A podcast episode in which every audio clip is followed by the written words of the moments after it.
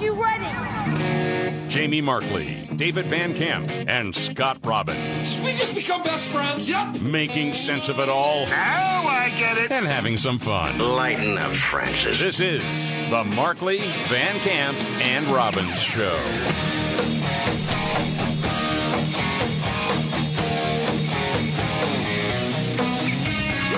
All right, let's do it. The Markley Van Camp and Robbins Show. I'm Jamie Markley. That's David Van Camp. There's Scott Robbins. Okay, the plot thickens with the Biden controversy of the classified documents. You, you know, as the old cliche goes, it's never the crime, it's the cover up. And it really does look like the White House was trying to cover something up with all of this because we know it is a fact that they have been lying about the whole classified documents debacle with Joe Biden, where he was hoarding top secret material from the Obama administration days. And we know that they are lying because last week they said, oh, yeah, there was just that one batch of documents found at his think tank in D.C., when they knew damn well that there had been another batch of documents found at, at his home. Yes. And then magically, as all of this is snowballing, oh, yeah, we actually found a few more. And then over the weekend, yeah, we found a few more.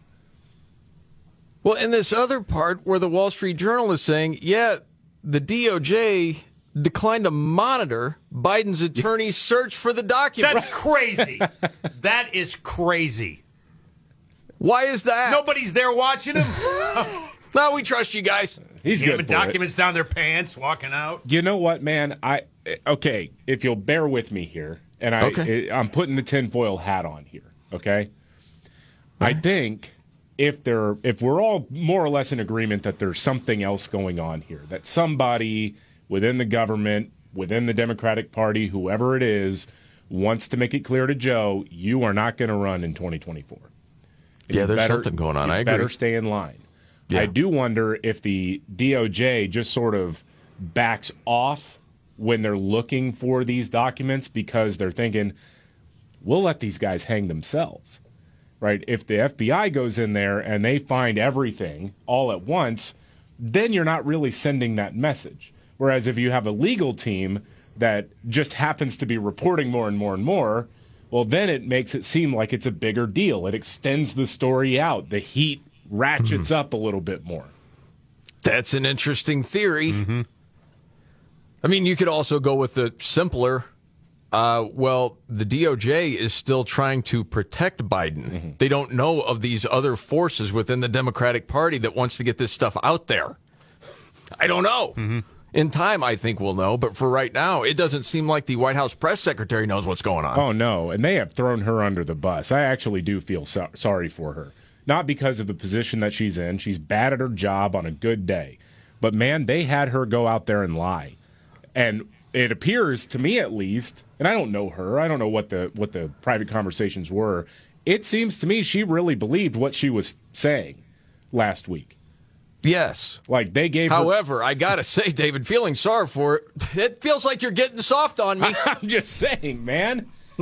Well, I think First it's African American Right. lesbian press secretary David's felt sorry for. well, I, I Glass ceiling's Glass been ceiling. broken. well, actually, I think it's just because I know Joe Biden's an old racist, and I I don't like seeing old racists treat black women this way.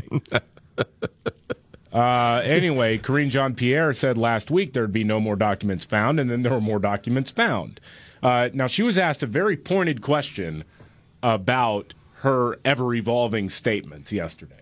Yeah. Did you not know on Friday that those documents had been found when you were at the podium, or are you being directed by someone to not be forthcoming on this issue? I'm, I have been forthcoming from this podium. What I uh, said yes to was what the statement at the time that we all had, right? You all had the statement, uh, and I was repeating what the what the uh, council was sharing at that time. Right, and had- so we had that statement, so we knew what was in it. But you also Exactly. knew. Did you not know that? I'm telling you, I just answered the question. I just said that I was repeating what the information that we had at that time. So that's code for. I'm just telling you what they told me. Yep. They threw her under the bus in a Sure big did. way. That's why I feel bad for her. Nothing else. No political, nothing else. That's why I mean that that just that sucks. That's a crappy thing to do and if I'm in her shoes and I know that my boss threw me to the wolves like that, I'd quit. Well, there's part of me that's saying, well, you probably knew what you were getting yourself into. Oh, yeah. There is that. The other part, man, when you say they threw her under the bus, Mm-hmm. who do you think they is? Uh, the comms director, whoever else is Okay. directing all of this from the White House. Okay. The reason I asked the question is because of what Biden said last week. Mm-hmm. Yeah, I, I didn't, and I didn't know about these documents. So you're like, does he know about all this? Did he really forget? You don't know. That's what makes it honestly sort of intriguing. Because this guy can't remember anything. Yeah. Where the documents are, and that's why we probably figure, okay, there's going to be more that comes out. We don't know it for sure, but you figure there there will. He's always yelling at Jill about where the scotch tape is. what can we do? it's in that drawer. Put it in that drawer. So one thing we know is they're being prudent. At least Karine Jean Pierre is being prudent. Yeah, they finally decided on this new tactic to be prudent when it comes to commenting on the scandal. Uh, here was the word of the day during yesterday's briefing. We are trying to be very prudent here. We're going to be prudent here. Being prudent from here. We are going to be prudent from here. Uh, I'm just going to continue to be prudent here. I've also been very clear about being prudent from here. Prudent here. Uh, but we're going to be prudent here. Weird coincidence that just happened to be on her word of the day calendar. Yes. prudent. Hmm. Because she Eight dollars barely every speaks time you can slip it in. Yep. Okay, man. All right. You're starting to get me to feel sorry for her because she's so out of her depth. Yeah, she is. But I can't feel sorry for her because she's so smug the way she lies so often. A lot of these people do the same thing. We'll get to more on that a little bit later. How about the controversy in the National Hockey League? Oh yeah, this is a weird one. So the Philadelphia Flyers were playing against the Anaheim Ducks. It was Pride Night because apparently that's something you have to do all the time. Uh, so during the pregame warmups, the players were supposed to wear all that rainbow stuff.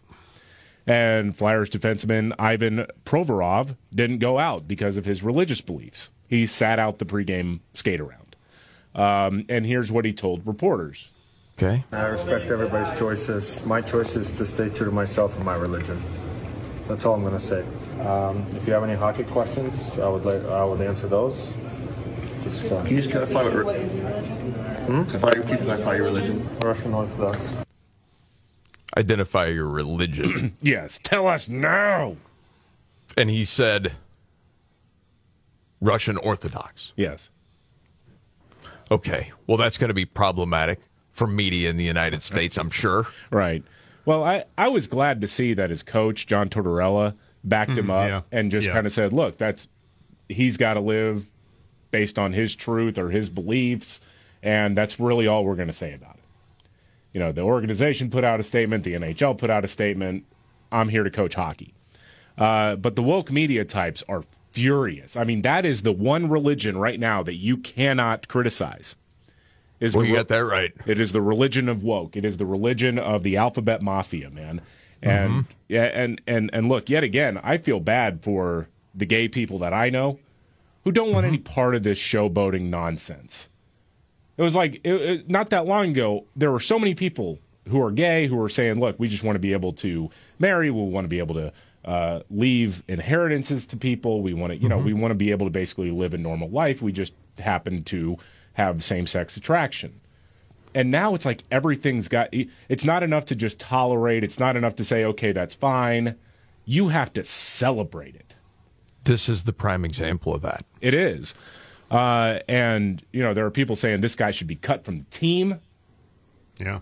The the Oh my goodness! So as far as and I didn't see the statement from the Flyers or the NHL. What were they saying? I mean, if you could just I- bear it down. was the mealy mouth corporate speak. We take this very seriously. Blah blah blah blah blah, and all that Okay. stuff. We're I mean, I- diverse and we're well, big Yeah. tent and blah, Okay. blah. yeah. All right. Well, Typical stuff. Here, here's a good embodiment of the absolute vitriol that this guy is is facing because he said, "No, I don't want to wear the pride stuff." Uh, this is Canadian TV host Sid Seixeiro. All right, Sid, let's hear it. If anyone in Canada or in the States on a military appreciation night wouldn't wear a jersey pregame, do you have any idea the uproar that would have happened on that? Do you have any idea the backlash? Do you have any idea what happened on social media? Nothing scares me more than any human being who says, I'm not doing this because of my religious beliefs. Really? Yeah, Well, one, being gay is not the same as as raising your hand and saying, "Hey, put my life on the line for my country." Not the same thing. Of course not. Comparing the two shows what an idiot this person is. Because when you looked in people's lives you normally say that publicly, you'd throw up at what you saw. You would throw up at what you saw. What? What does that mean? Oh, meaning they preach one thing and do another. Who? Who is he talking about? He's talking about it's a general broad brushing of, you know, Christians who who go to, to prostitution or Christians who are alcoholics or Christians who are drug addicts or whatever. Okay, well, Christians, of course, are sinners.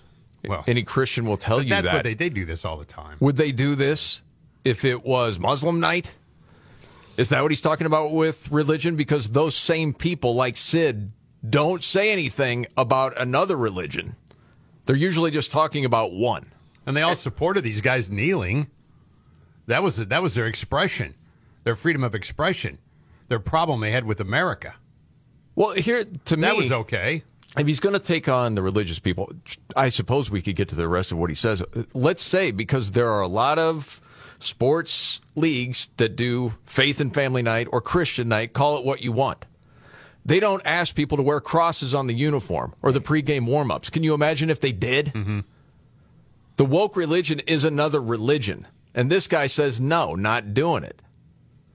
That's it. He didn't and do not it- he- hostile about it. He didn't call anybody out. He didn't pass dispersions. He just said it's not my faith. And he said, I respect everybody. That's what he said. But I'm not yeah. going to do that. I'm not doing this. All right, here's the rest of this dude. And I've seen that a million times in a lot of different ways.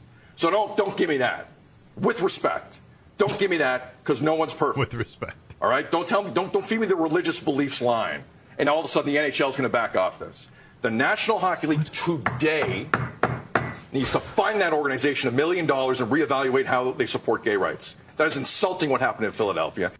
The NHL needs to focus on putting on an entertaining product. They don't have to do jack about gay rights or Pride they don't. Night or anything else. They do that because they think it's going to score them some points or whatever. But I, this is it is so silly to me. This whole argument. Honestly, that tosser should lose his job for that awful take. Will he debate anybody? I doubt it. Are you kidding me? That's terrible. That, I mean, but that's very much woke. You're either 100% for us or 100% against us. Yeah, and if you ever say, hey, my religious beliefs, then you're the enemy. That's it. Please. Sorry you're from Canada. Okay. Uh, Davos. Did you hear the latest from Davos? And the World Economic Forum? That is next.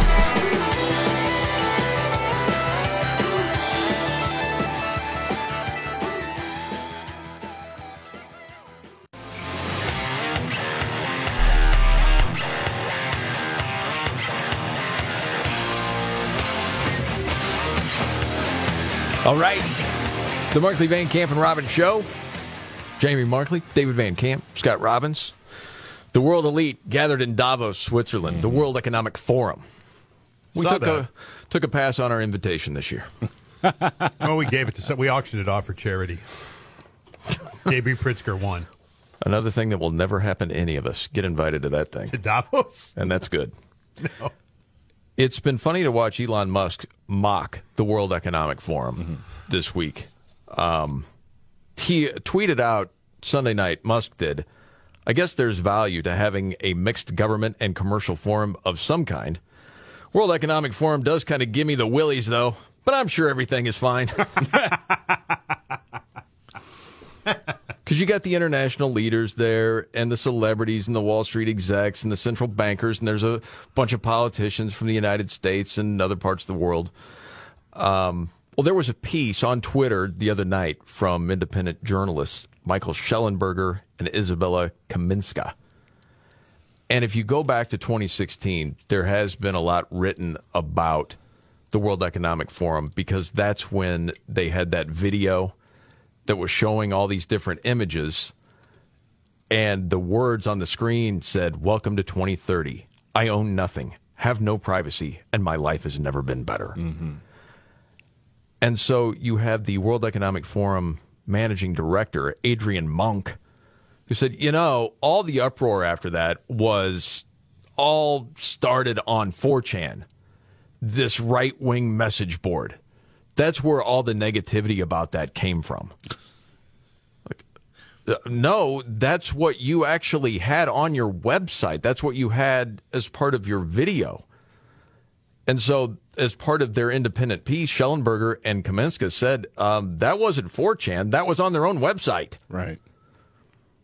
And so, Elon Musk then continues on Twitter saying there should be a game show 4chan or Davos. Who said it?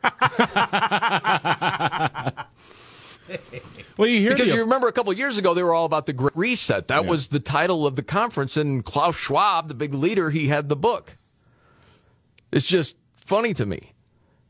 And so you go to the uh, near the end of this story, and they're talking about how now, and I don't know if you've seen this at all, but Klaus Schwab is talking about a cyber attack being, you know, incredibly dangerous to the world right now, calling the COVID crisis a small disturbance in comparison of what could happen as far as supply chains with a global cyber attack. And you have all this daunting music as it's, you know, rolling along. And Musk said the movie writes itself. A little popcorn emoji. Mm-hmm. So we'll see what comes out of that. A little bit later, we'll get to how Greta Thunberg got mockingly arrested yesterday, although it looks like it was totally for play. Yeah. AOC style. Yeah, really. Mm-hmm. No doubt about it. Wanted to share this with you just, well, we'll see what you think of this story. It's making the rounds online. And I- it's, some people would say this is petty revenge. I don't know that that was my takeaway, but the story goes like this.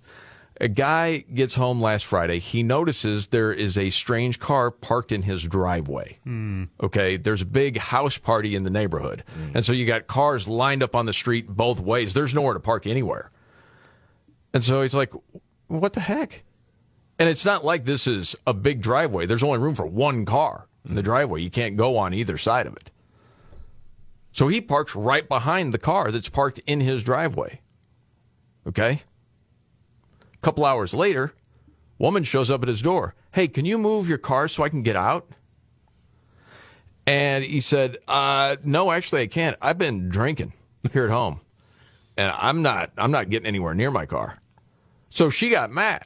She calls the cops. And they show up, but they couldn't do anything about it because it was private property. Right. So she said, Well, when are you going to move the car? He's like, You know, it's going to be a long weekend. I haven't planned on leaving. Um, and I'm off on Monday. It's Martin Luther King holiday. Keep boozing. Um, Tuesday, you'd probably be able to pick up your car then. Gosh dang. Is that petty? Or do you like it? Well, I think waiting a few days may be a little petty, but you know, Yeah. maybe the night I would just not even answer the door. Be like, nope, sorry. That's part of the game, though. Yeah. Yeah, it probably went on a little bit too long, but I would say in the end, lesson probably learned. Or get on the ring camera or whatever. Just be like, yeah, I'll be home in five minutes. I'll be home in five minutes. I'm sorry. I had to stop. Um, man, there's a lot to get to today. Remember, just talked about the World Economic Forum. Someone was saying one of the rumors that spread around that they, they want you to stop eating meat. No, that's true. They like the bug diet. More on that straight ahead.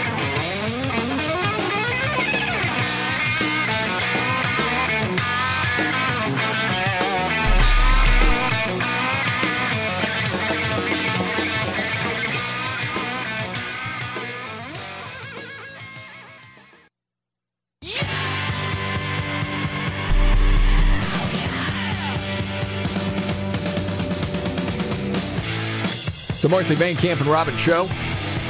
Now Jamie Markley, the Gen Xer. The Millennial David Van Camp, the Sexy Boomer. Scott Robbins. Stop eating meat. That's what we're told. Who's man. saying this? Yeah, Jim Hagemann Snabe with the uh, manufacturing company Siemens. They do a lot of stuff in like the medical field and yeah. automation services, things like this. Yeah. Uh, he spoke at the World Economic Forum and said, We all need to stop eating meat to save the planet. If a billion people stop eating meat, I tell you it has a big impact. Not only does it have a big impact on the current food system, but it will also inspire innovation of food systems. And I predict that we will have proteins not coming from um, meat in the future. Oh. They will probably taste even better. So why are we trying to mimic meat if we can have a better taste? They will be zero carbon and much healthier than the kind of food that we eat today. That is a mission that we need to get on. Okay. Stop eating meat now. Is that the message? Yes. Mhm. Because he thinks we're going to have something in the future that's going to be better. Yeah. In the meantime, what are we supposed to do? Eat bugs. Uh, no. Yeah. People aren't going to do that. No, I mean this guy probably does have a hand in the future manufacturing of a a healthy, sustainable meat. You know that that's probably what it is. But what's remarkable to me about this, because you know, what what gets espoused here when they're talking about globalism, when they're talking about these programs that they want to be pushing, that they want individual nations to go back and start implementing, um, the, the the worldview really does actually come down to communism, which at its core is about a globalism. Uh, globalism. No, no more borders. You'll own nothing, and you'll love it. You'll be happy. And what this guy said right there is very close to being word for word what Chairman Mao said during the Great Leap Forward.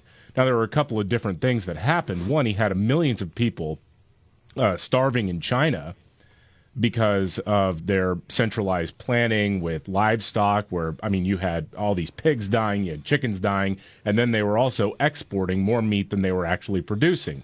And so what they said was you know what? I'll tell you what's good for you a vegetarian diet. That's really good for you and the happy benefit of it is you actually had now malnourished people who felt like they were doing something good for the country and this is the exact mindset that this guy and so many others who show up at this World Economic Forum espouse.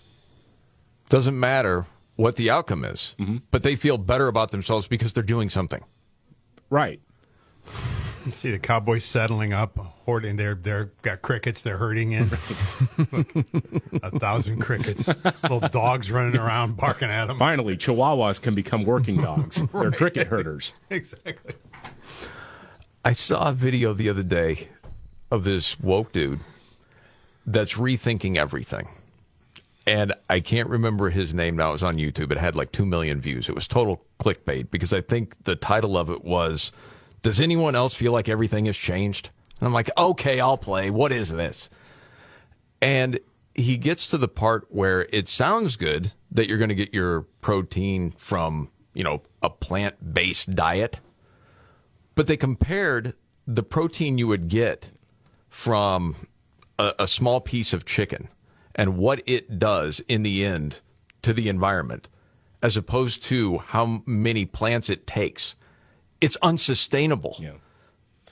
Eating chicken is by far the best, not only for people with their nutrition, it's best for the environment. It is. But they don't want you to know this. Well, uh, you know, people have talked about almond milk and things like that for years. And if you like Mhm. almond milk, that's fine. Uh, You can like almond milk, that's all right. Uh, but it's not sustainable. It is not a green alternative to uh, to cow milk when you're talking about drinks and that are animal based, because to grow almonds takes a ton of water. Yes. And there's a lot of runoff that happens with that. I mean, it is not a green thing. And then, you know, the Beyond Meat stuff, which has started to wane in popularity, even though it's still found all over uh, supermarkets, but it seems like people are buying less and less of it because it tastes very good. And the nutritional value of it can't compare to, to beef. Right. I just had a sort of a workout bro tell me the other day he stopped with the almond milk or the oat milk. He was doing different alternatives because, and this is all anecdotal, but he had read that a lot of that stuff is, well, in his words, worthless for like gains. just talking about Yeah. the protein part of that. Which I don't know exactly what he was reading, but I found that to be interesting because he had been like very much a proponent for almond milk for a while you know and it wasn't it wasn't like the same place you have been coming from david just saying it's not milk Yeah. well, yeah, I don't I don't want to drink nut milk. That that's the other thing. okay let's move on then all right uh, you know it's this time of the show where we go around the table Because we're always looking at all these different stories, and it might not be the biggest story, but well, it got your attention. What's your story today, David? Oh man, okay. Well, this has to do with the frustrating, or to me, the most frustrating part of the never-ending national conversation about guns. And to me, one of the more frustrating things is that the people who are so certain that they know what to do to stop gun violence, and that's uh, ban guns, we need gun control, all that stuff, they know nothing about firearms, and they don't try to learn anything about firearms at all. No. Even people who are supposed to know what's going on and impart that wisdom to the American public have no clue about any of it. On Fox News, Geraldo Rivera was supporting Joe Biden's push to ban AR 15s, and this came out. It, it makes, makes macho the people who possess it. Oh, look at me, I'm a big It's a deal. rifle. And uh, it's, it's not a rifle. Yes, it's a rifle. It's a, it is a machine. What does AR stand it is, for? It is, it is an automatic machine- rifle. Oh my goodness. well, I, all I know is that AR-15s have no place in Okay. American society other than sport clubs. I mean, that's that's something that's a Google search away, or if you paid attention to any uh, media that isn't vehemently against scary looking guns. Well, we know it stands for alt right. Well, obviously. yeah.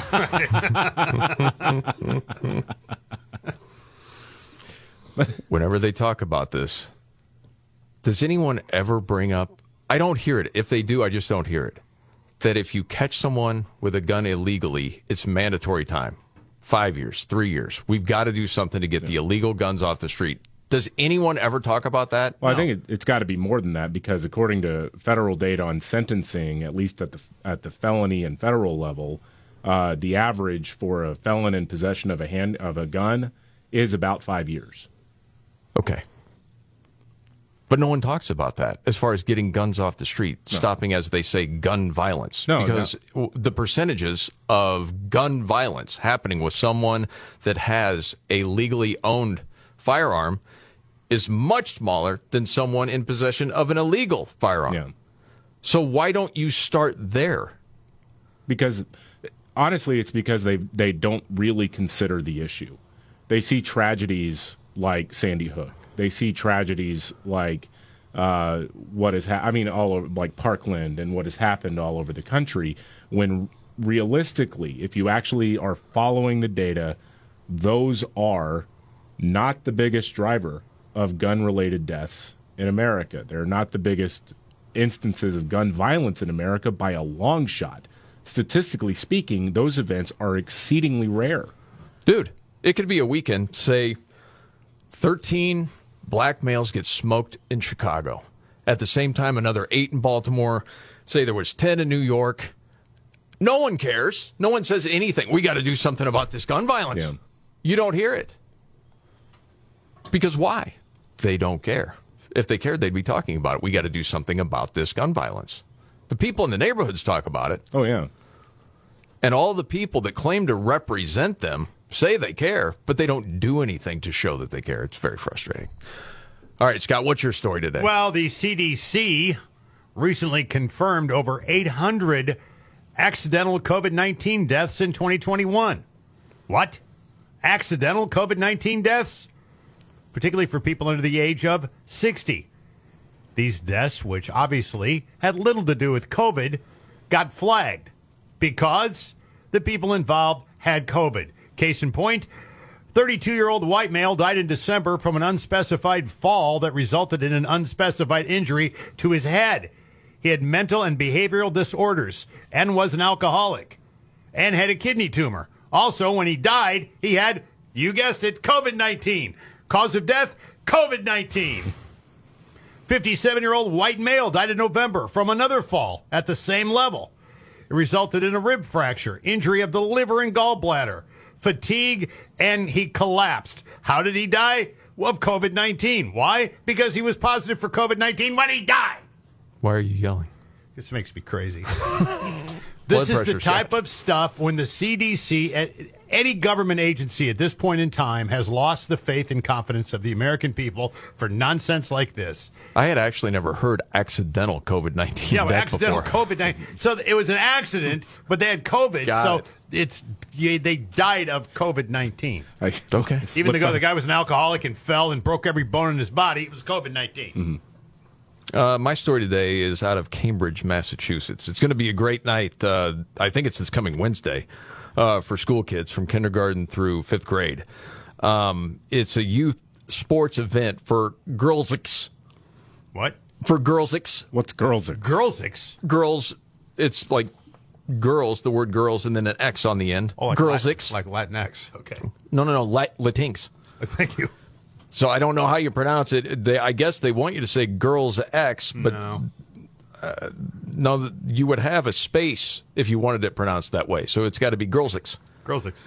Um, the city, by the way, dis- defines the word girlsics as all who identify as a girl or with girlhood.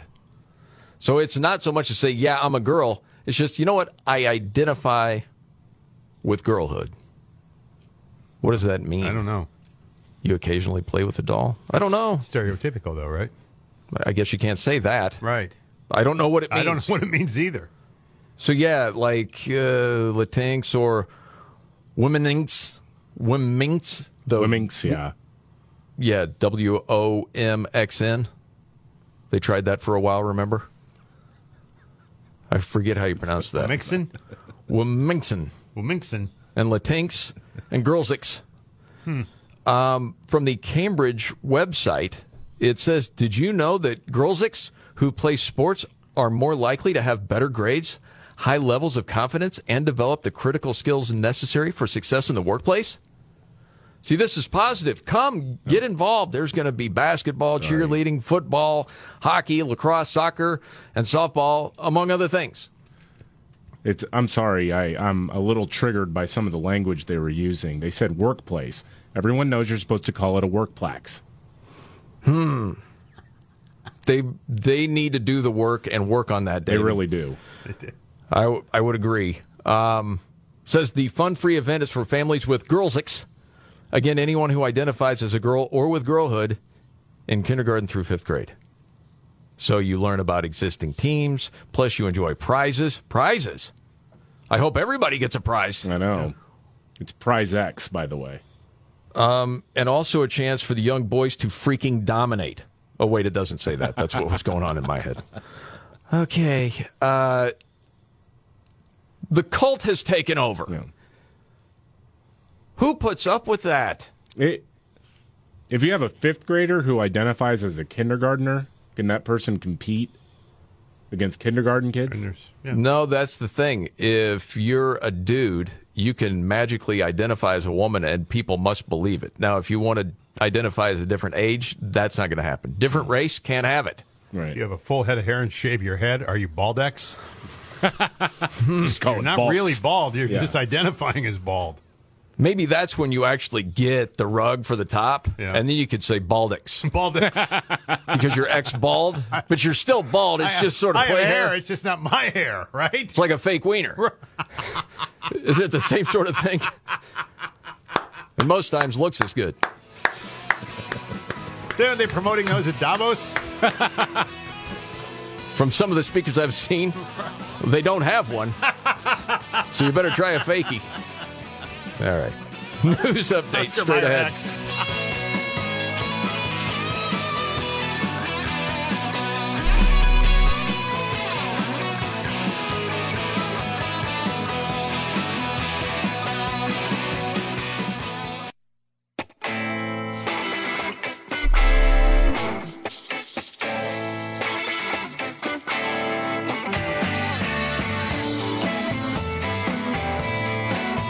Markley Van Camp and Robbins Show. Thank you so much for being here. Jamie Markley, David Van Camp, Scott Robbins. international average of pressure. There you Yeah. go. Is he talking about Davos there? I think so. World Economic Forum? Yeah. A lot of pressure. Drew to dash was what he had for lunch. And Yeah. Go green. Yes. Thunder to pressure. That's a that's actually uh uh an alternative to beef. Anything to keep the attention away from the classified document scandal going on right now? Yes. As far as Biden's concerned, I'm This sure. day six without any commentary at all about it. We'll see. Yeah. We'll see if anything happens with Biden today. Meanwhile, Jason Riley at the Wall Street Journal wrote a piece, his opinion about Biden and one of, well, Biden's policies right now. Jason Riley, black conservative, brilliant guy. Well, I guess he's not black if you're from the left. Or according to Joe Biden. That's right. He would be a tool of white supremacy. Yes.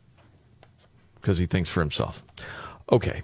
He sets up this piece talking about how Joe Biden has given a boost to schoolyard bullies, which got my attention. Like, uh, wow. Okay, how's that? The way he sets it up is he's talking about a study released last week by the U.S. Education Department. And he said, Oh my goodness, you look at this, and now we can believe that policies being advanced by the equity crowd and Joe Biden may be contributing to the challenge of getting our young people back up to speed academically. What he's saying is because Obama, when he was president, the education department released this study. Well, black students are suspended from school at higher rates than white students. We got to do something. So suspensions went down. But distractions in the classroom went above and beyond. Really? And so the kids that are there to learn can't learn Yeah. because of the constant distractions. Trump comes in, different Secretary of Education. It's pushed down until COVID, and then Biden comes in, reinstates everything, and now you've got kids that are behind when it comes to learning and massive disruptions. Only it's worse now after the pandemic. And there were different school teachers talking about this, saying, you go to a middle school, some middle schools, the boys that are the most aggressive run that place. And the kids that just want to learn have no chance. The equity crowd. Mm-hmm. Golly. This is the Markley Van Camp and Robbins Show.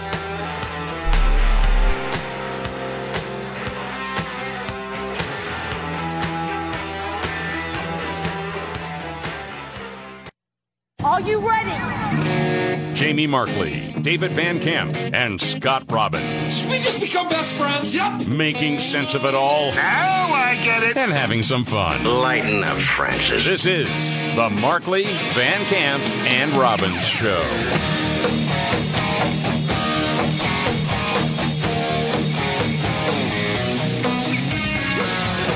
The Markley Van Camp and Robbins Show.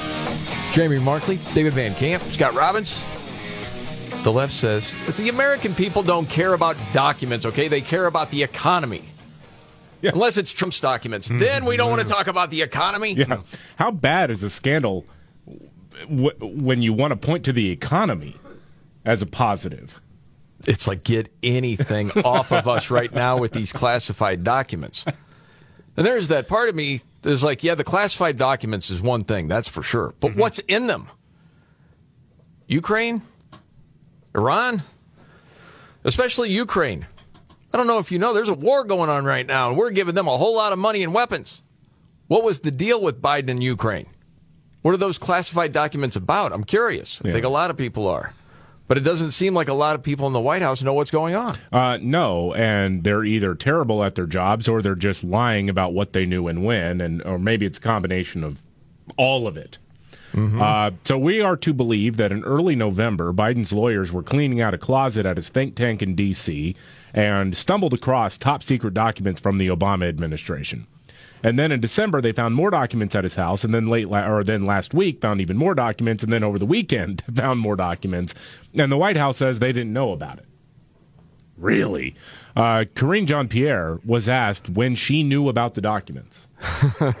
I provided I provided the information that you all had at the time, and I confirmed. No, I did not know. I'm saying I had the information. I actually said this to Cecilia. I had the information that you all had at the time, right? And so this is why I also said to Cecilia, this is why we are trying to be very prudent here, and we're trying to be very consistent and say this is an ongoing uh, legal process, and this is why I say we're just not going to comment from here. That is a perfect example in Cecilia's question, and I was very clear about that.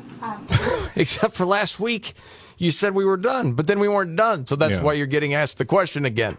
That's the whole deal. When did you learn about the documents found at the Penn Center in November and in Wilmington in December? When your team was in, was uh, doing a story on it.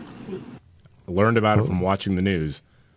You're telling me that the press secretary went into Joe Biden's office and said, "Hey, uh, what's going on with these documents?" NBC News is asking about it, and they just said, "Oh yeah, that's it."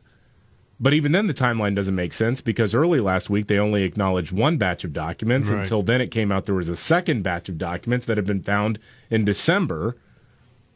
So no, so at least Biden's lawyers were aware that at a minimum two Yes. batches of documents were found, and they probably knew more had been found, honestly. But the White House press secretary was kept in the dark about that.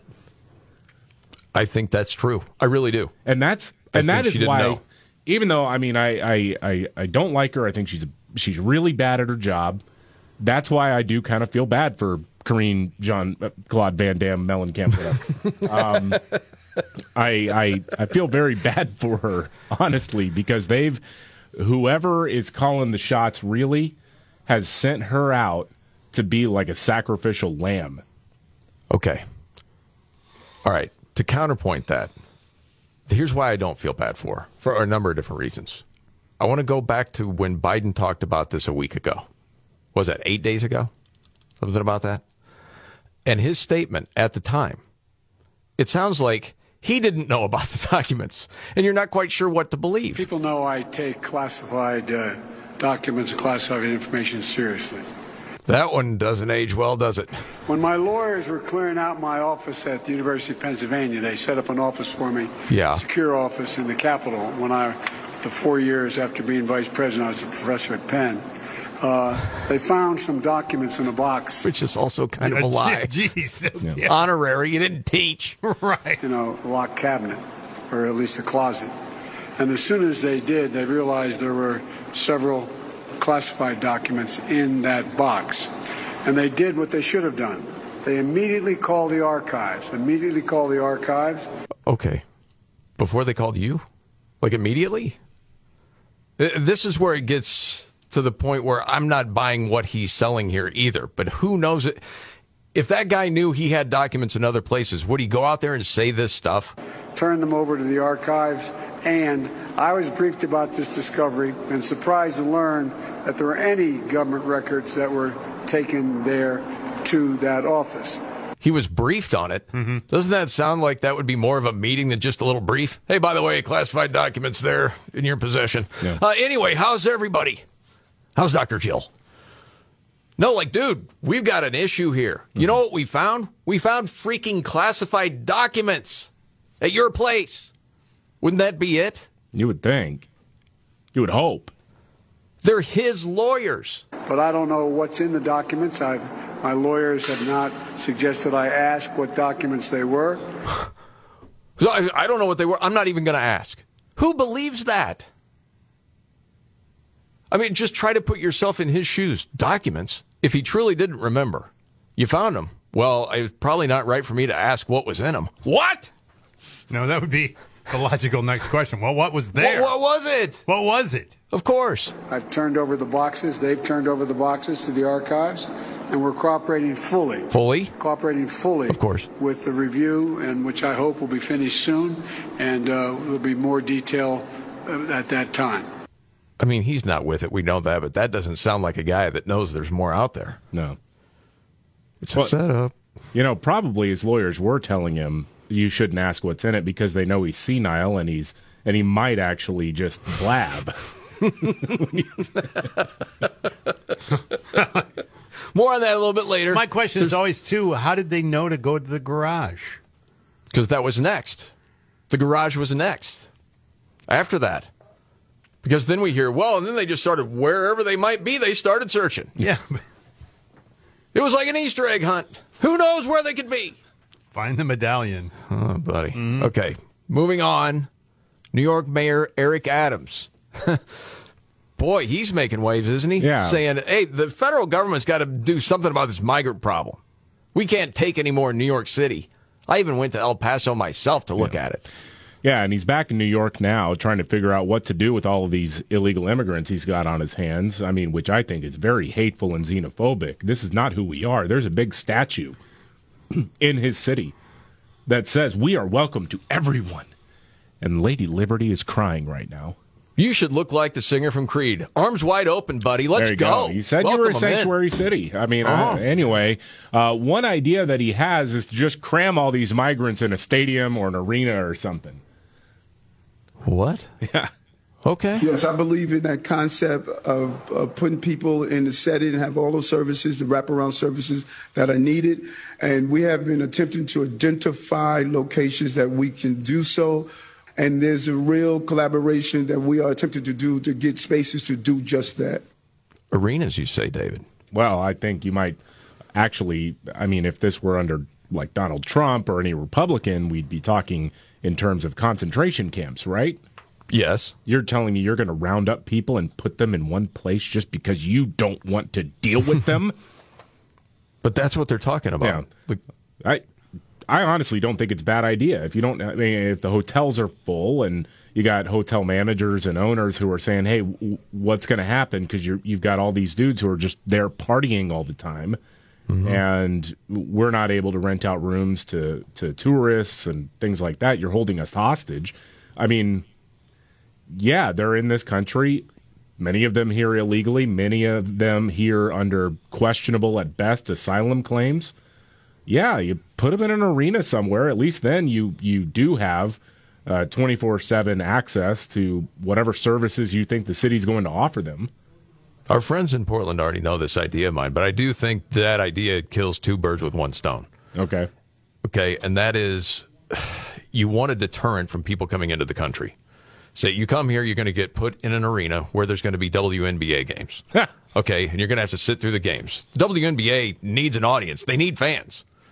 So you have that, but it's also a deterrent because you get people all over the world that are thinking about coming here. We're going to what? We got to sit through those games? Oh, forget it. I'll stay here in Guatemala. With my bloodthirsty dictator. Yeah. Yes, absolutely. Mm-hmm. So maybe not a bad idea. Anybody see the video of Greta Thunberg getting arrested? Yeah. It was in ah. Germany, right? Like a coal mine operation or something like yeah, that. They're going to expand the coal mine operation. Yeah. And Yeah, you know what we talked about four months ago? What Germany was going to have to do? Expand coal mine operations. Why? So they got no no heating. People are going to freeze. Yeah, That's that natural why. gas kind of well dried up because of Yeah. Russian sanctions, and uh, well, something happened to them pipelines. Not really sure who did what when, but So is Greta saying uh, people should freeze? yes, Yeah. it's an apocalyptic death cult.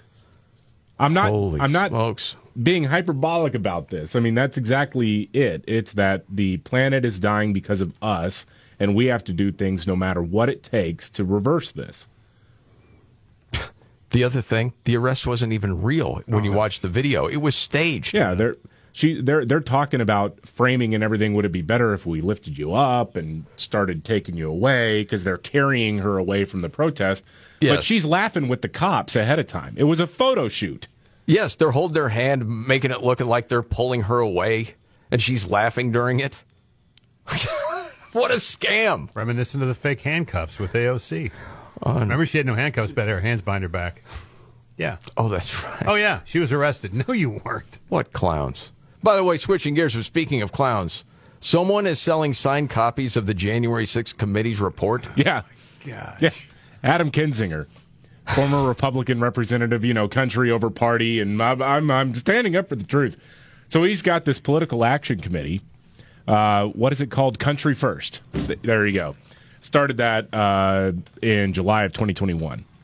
Uh, and he has a copy for sale of the January 6th Commission report. It's hardcover, very nice looking, and for $100, he'll sign it for you.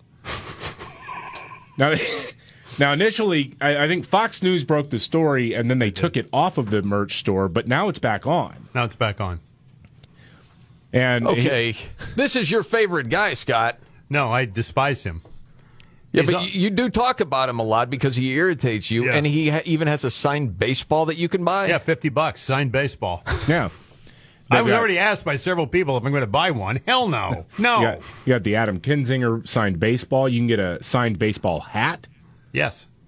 I mean, you, can get T-shirts, I mean, yeah. uh, long sleeve, short sleeve. Yeah. It's like, what? Honestly, honestly, Does he cry on each piece of memorabilia? that's the These special. You guys special. won. You guys help. You know, democracy is. Instead of a watermark for uh, proof of authenticity, Right. it's a tear mark. Tear stain. You know what? You know what should happen though, because I don't know what idiot, what lonely loser buys something like this. What would sell out in a heartbeat though is if you had copies of that report signed by Donald Trump. Yes, that would. See, now you're onto something. yes. Let Trump in on that one. Are not defined by our bad days. Okay. Oh man, Kevin McCarthy throws down on Eric Swalwell. I think you're going to want to hear this. Straight ahead.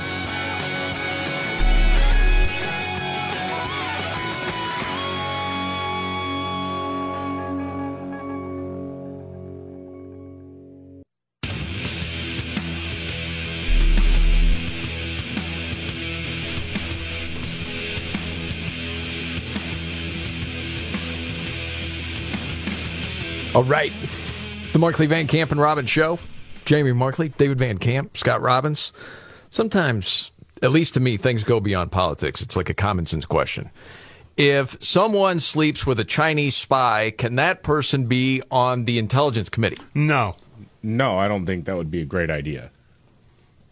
But for years, Eric Swalwell from California was.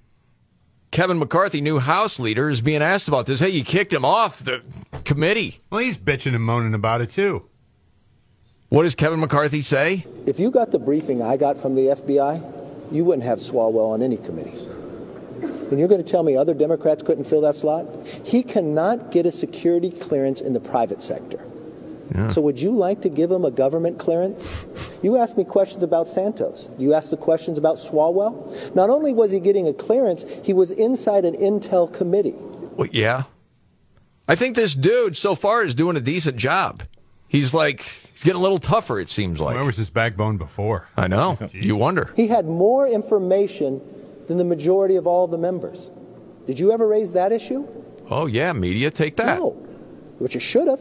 You're going to tell me there's 200 other Democrats that couldn't fill that slot, but they kept him on it? The only way that they even knew it came forward is when they went to nominate him to the Intel Committee. And then the FBI came and told the leadership then, he's got a problem. and they kept him on. That jeopardized all of us. Yeah, do your job. Yeah. Media. Do you want to? He was sleeping with Fang Fang. That was her name. Yeah. Yeah. You, you probably already know that, but it's still amazing.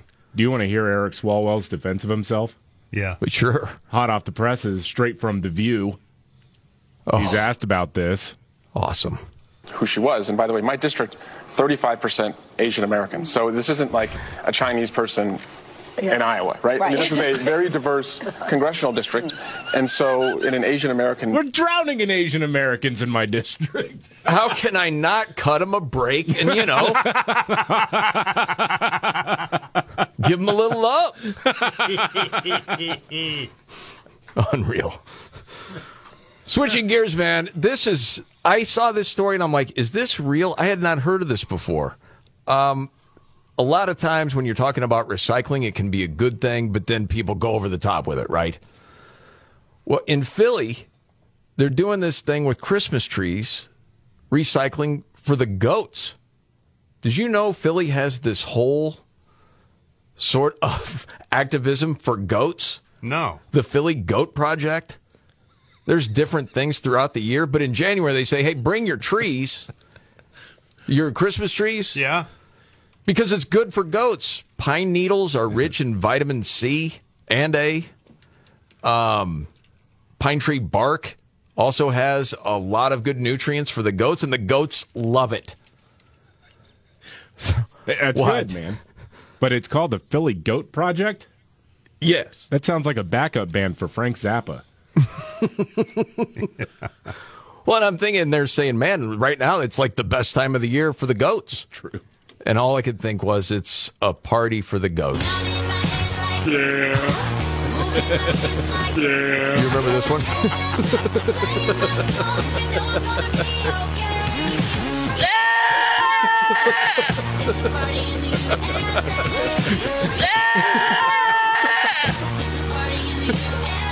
the singing goats will get you guys every single time.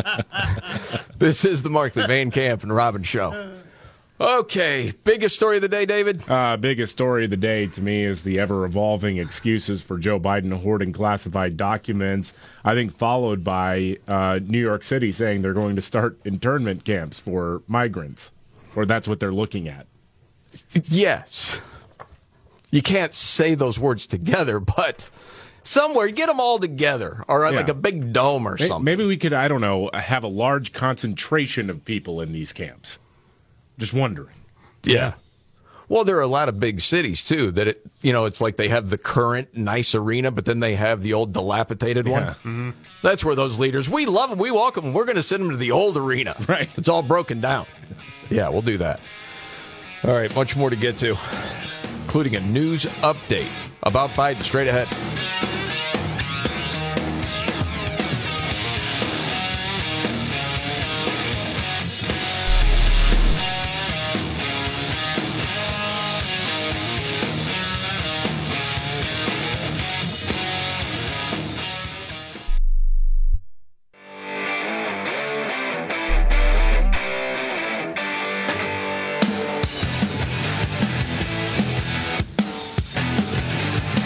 Markley Van Camp and Robbins Show. I'm Jamie Markley, the Gen Xer. David Van Camp, the Millennial, and the Sexy Boomer, Scott Robbins. News update, David Van Camp. Oh man! Uh, so this is a developing story right now. A Georgia State Patrol trooper was shot uh, outside of Atlanta, where left-wing anarchists have been protesting for a long time. So they have this area outside of Atlanta where um, they want to uh, create this massive training complex for police officers. Well, a bunch of Antifa types and whatnot have been camped out in that area for a while. They had to just, I think it was last week, they cleared out the area, this so called autonomous zone. And now, according to uh, WSB TV, uh, somebody in that crowd shot a, uh, a state trooper. Uh, the Wow. state trooper is in the hospital, apparently in stable condition. Uh, we are told that one person, I believe, yes, the person who shot the trooper was shot and killed by law enforcement officers. well, Um, remember, Antifa's just an idea. It's not a real thing. Just an idea. And the biggest threat actually is uh, white supremacy, right? That's what we're told. Yeah, all the time. Yeah. Merrick Garland, Mayorkas, Joe Biden, all of our leaders. Yes, that's what we hear. I remember you doing a montage, David, about how Antifa is just an idea. It's Yeah. not, you know. uh, That's a myth Oh, yeah. being spread only in Washington, D.C. Antifa is not anything more than idea. Antifa is an idea, not an organization. it says it right in the name, Antifa, anti-fascism. It's, a, it's an idea. It's an idea, not, a real thing. Yeah. It is a real. people real should thing. be so embarrassed, man. Yeah. It is a real I, uh, thing. I mean, it was burning down multiple cities uh, in 2020. Um, and it has, well, led to the deaths of people as a result of those mostly peaceful riots that we saw. And oh my cop- goodness, it's got to be in the news a lot for it to get its own theme song on this show. Antifa! Yeah. It's catchy. Well, Antifa has, I mean, it's not. It has, it has charter members all over Yeah. the country. Well, the the weirdest thing to me right now, I mean, dude, if this is like Proud Boys who had been camped out somewhere because they didn't Oh. want some, oh. and, and then they took a shot at a cop. Oh my gosh, that's headline news. Absolutely, right? That would be, and I, I have no problem with that being headline news. Sure. My problem is that something like this is not. I mean, how many people we follow news fairly closely for the purposes of doing our jobs, and I always forget that there was this autonomous zone and has been this ongoing protest for a long time in Atlanta, of all places. Yeah. That's true, man. Wow. Well, thank you for the update. I know, see, I hope the officer's going to be all right. But it looks like he is okay. Eh, they say he's in stable condition in the hospital. Yes. All right. Good. Um, switching gears to one of the big stories still out there is the classified documents with Biden. And the Wall Street Journal reporting that the Department of Justice declined to monitor Joe Biden's attorneys searching for the classified documents. That is insane. Insane. No one was there. That's Yes. No one. Okay. Bunch of attorneys that Biden hired going through his stuff, his gym bags and Allen wrenches and what have you. It's Allen wrenches. What's going on? What's being hidden? There's something more to know. this because you start talking about what about the visitor logs to his home? Well, there are no visitor logs. Okay. Why is the Department of Justice saying, "Oh, we don't need uh, any oversight on this. We trust you. It's okay." And then Karine Jean-Pierre was asked about this yesterday because all of a sudden, and this honestly piques your interest even more, that you have some legacy media outlets actually doing their job, asking some real questions. You've repeatedly emphasized the need, just as you did today, for independence, for integrity um, of the Department of Justice investigation. One reason why you continue to point us to the DOJ. So I wonder why then did the White House counsel go to Wilmington to facilitate the handing over of documents to the DOJ? That is How a- is that separate? That How is is- that separating the White House from the DOJ? And Weijia, I appreciate the questions. I know there's going to continue to be dozens more questions probably today, and I will say, reach out to the White House counsel's office. That's one of the reasons my colleague was uh, on the phone with many of you taking questions uh, today, and I'm just going to leave it there. That is something for them to answer. Because they don't trust me anymore. Yeah. Who knows what I might say? I'll get tied up and I might tell you something that they don't want you to know. So just talk to them on the phone. I've already addressed this. I'm not answering the question. Something's going on. Mm-hmm. Any uh, theories? Any updated theories, or the same as it's been? I, I I think somebody is slow walking this to make it as painful as possible and make it as painfully obvious as possible to Joe Biden that a lot of the people responsible for getting him elected probably don't want to get him reelected. Time to step They, aside. they Joe. know he can't win it. They know it. Well, how do you explain the CNN turnaround? I mean, where all of a sudden they're like reporting the story like real news people. And people from the inside have said for a long time there's meetings all the time. Yes. Between White House officials, the leaders, the real leaders of the Democratic Party, and the likes of CNN I mean, to talk on. about what's Yeah. going to be covered. Yeah. Okay. They want them to cover this. Yes. Because That's what I mean. I mean, the green not- lights are there. I don't know where it came he from. He is but not useful to them anymore. Right. He's a liability. We'll see what happens. All right, switching gears to something else. Um, who's taking a shot at Ron DeSantis? Another Republican governor? Who's this? yeah, well, you know, Florida Governor Ron DeSantis is the most popular so far potential Republican presidential candidate aside from Donald Trump.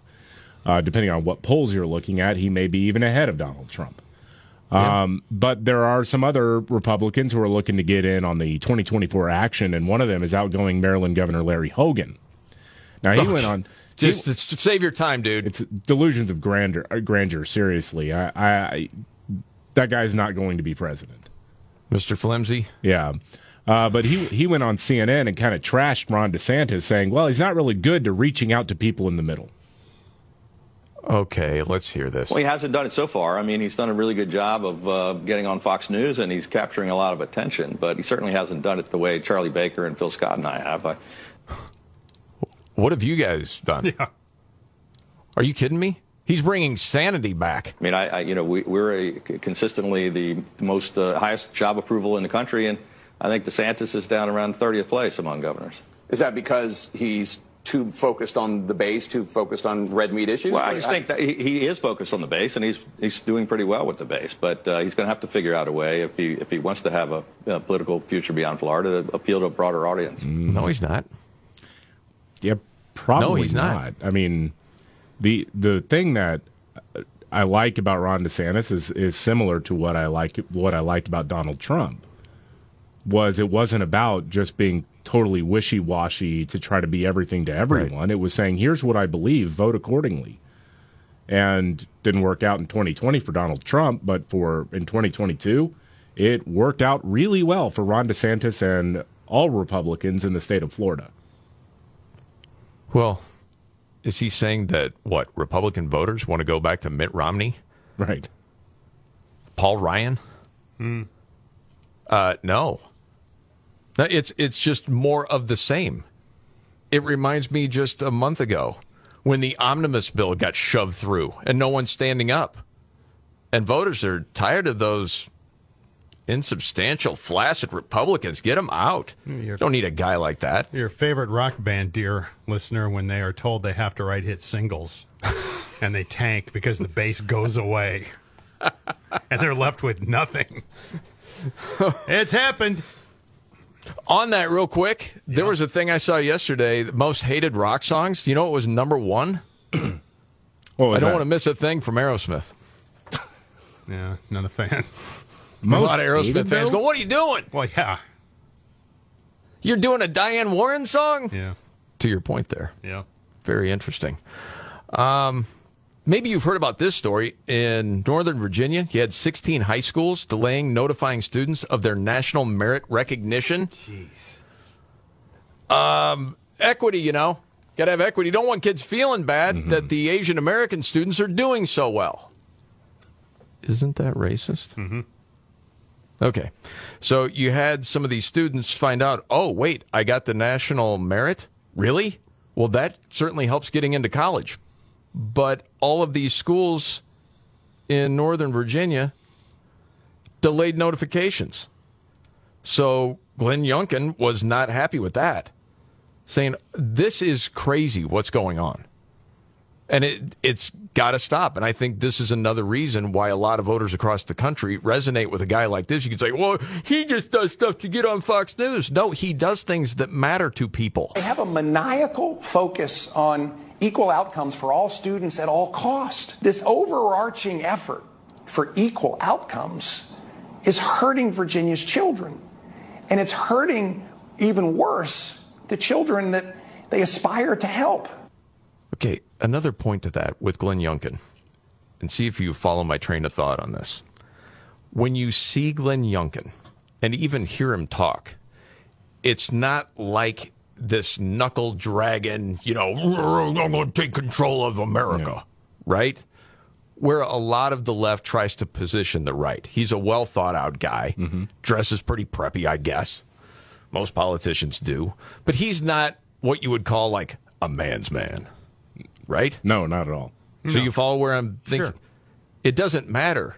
He's doing what people want him to do in that position. That's why he got elected. He's doing what he was elected to do. Yes. Yeah. I mean, and people will love you for it. He actually is following through on what he said he was going to follow through on. I know that's rare, but, But he's not reaching toward the middle. yeah. That's not what voters are looking Yeah, for. There is no such thing anymore. Do you see where the country's gone insane mm-hmm. in so many different areas? They're tired of the insane. They want to change. All right, much more to get to. So we're most productive about mid morning, and then it's downhill the rest of the day, according to research. What does that mean for you? And a news update you'll want to hear straight ahead.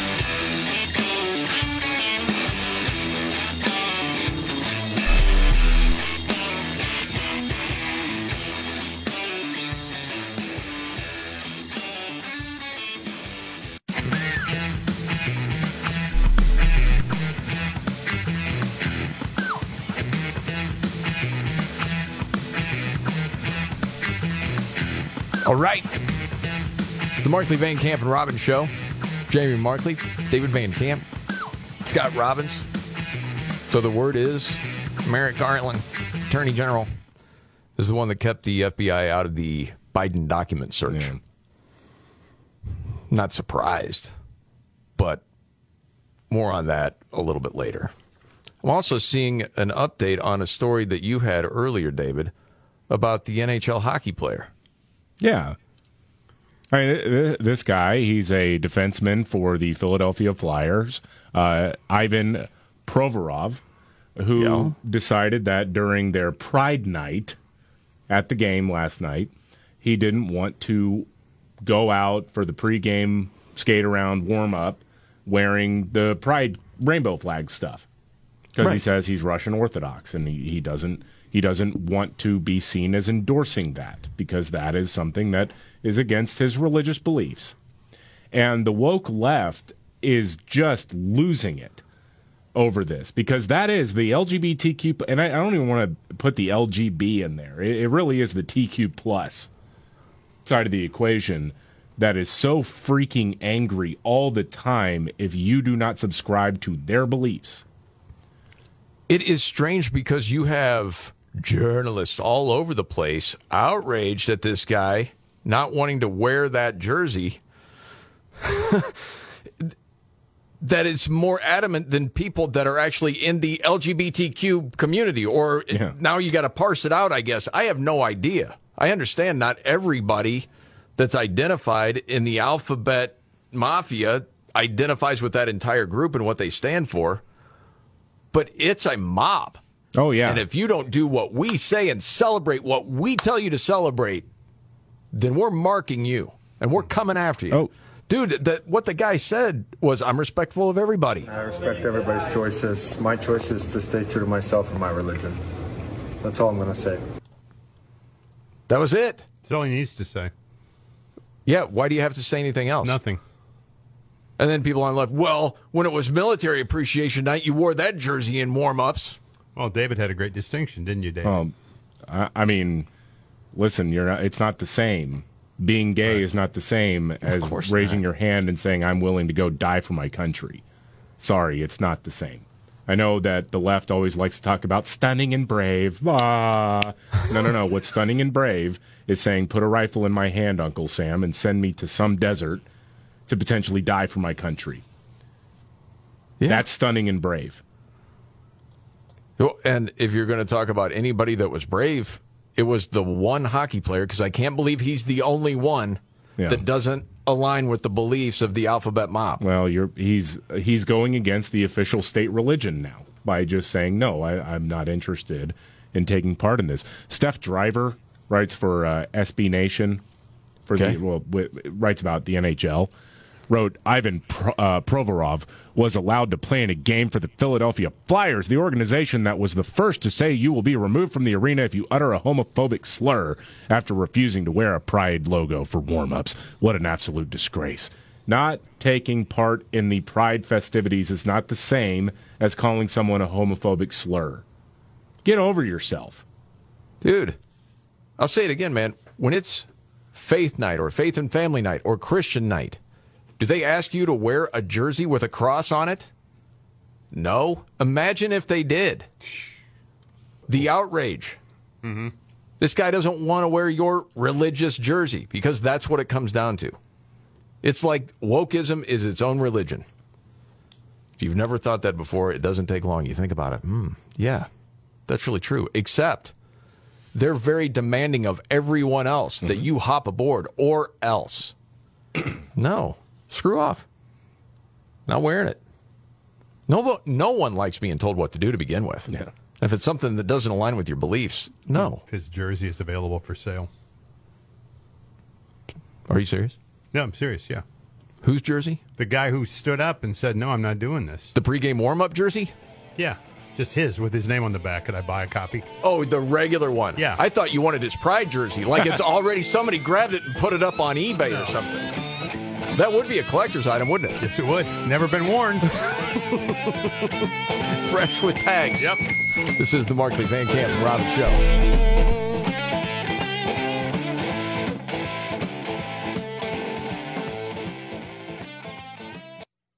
Are you ready?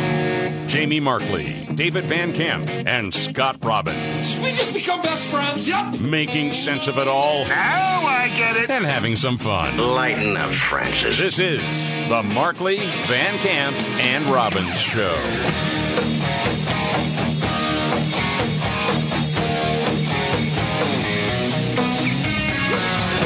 The Markley Van Camp and Robbins Show.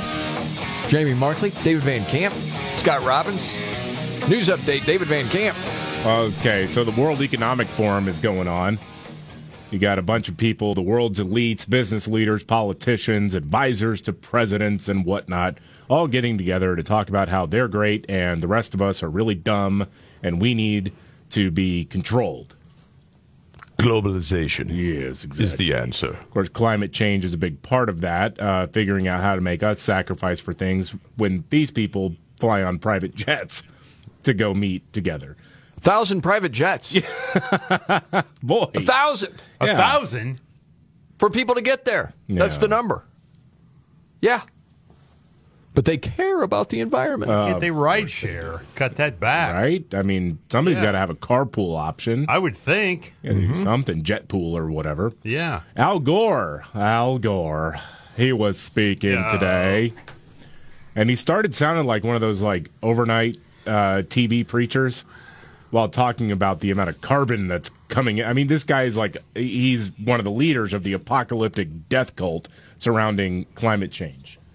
How long Okay. has this grift been going on? Uh, quite a while, and so many Yeah. of his predictions actually never came true. Never came Isn't true, never even Miami's close, supposed to be underwater right now. Should have been. Yeah. Yeah. Uh, anyway, uh, here's him talking about the carbon that we're pouring into the atmosphere.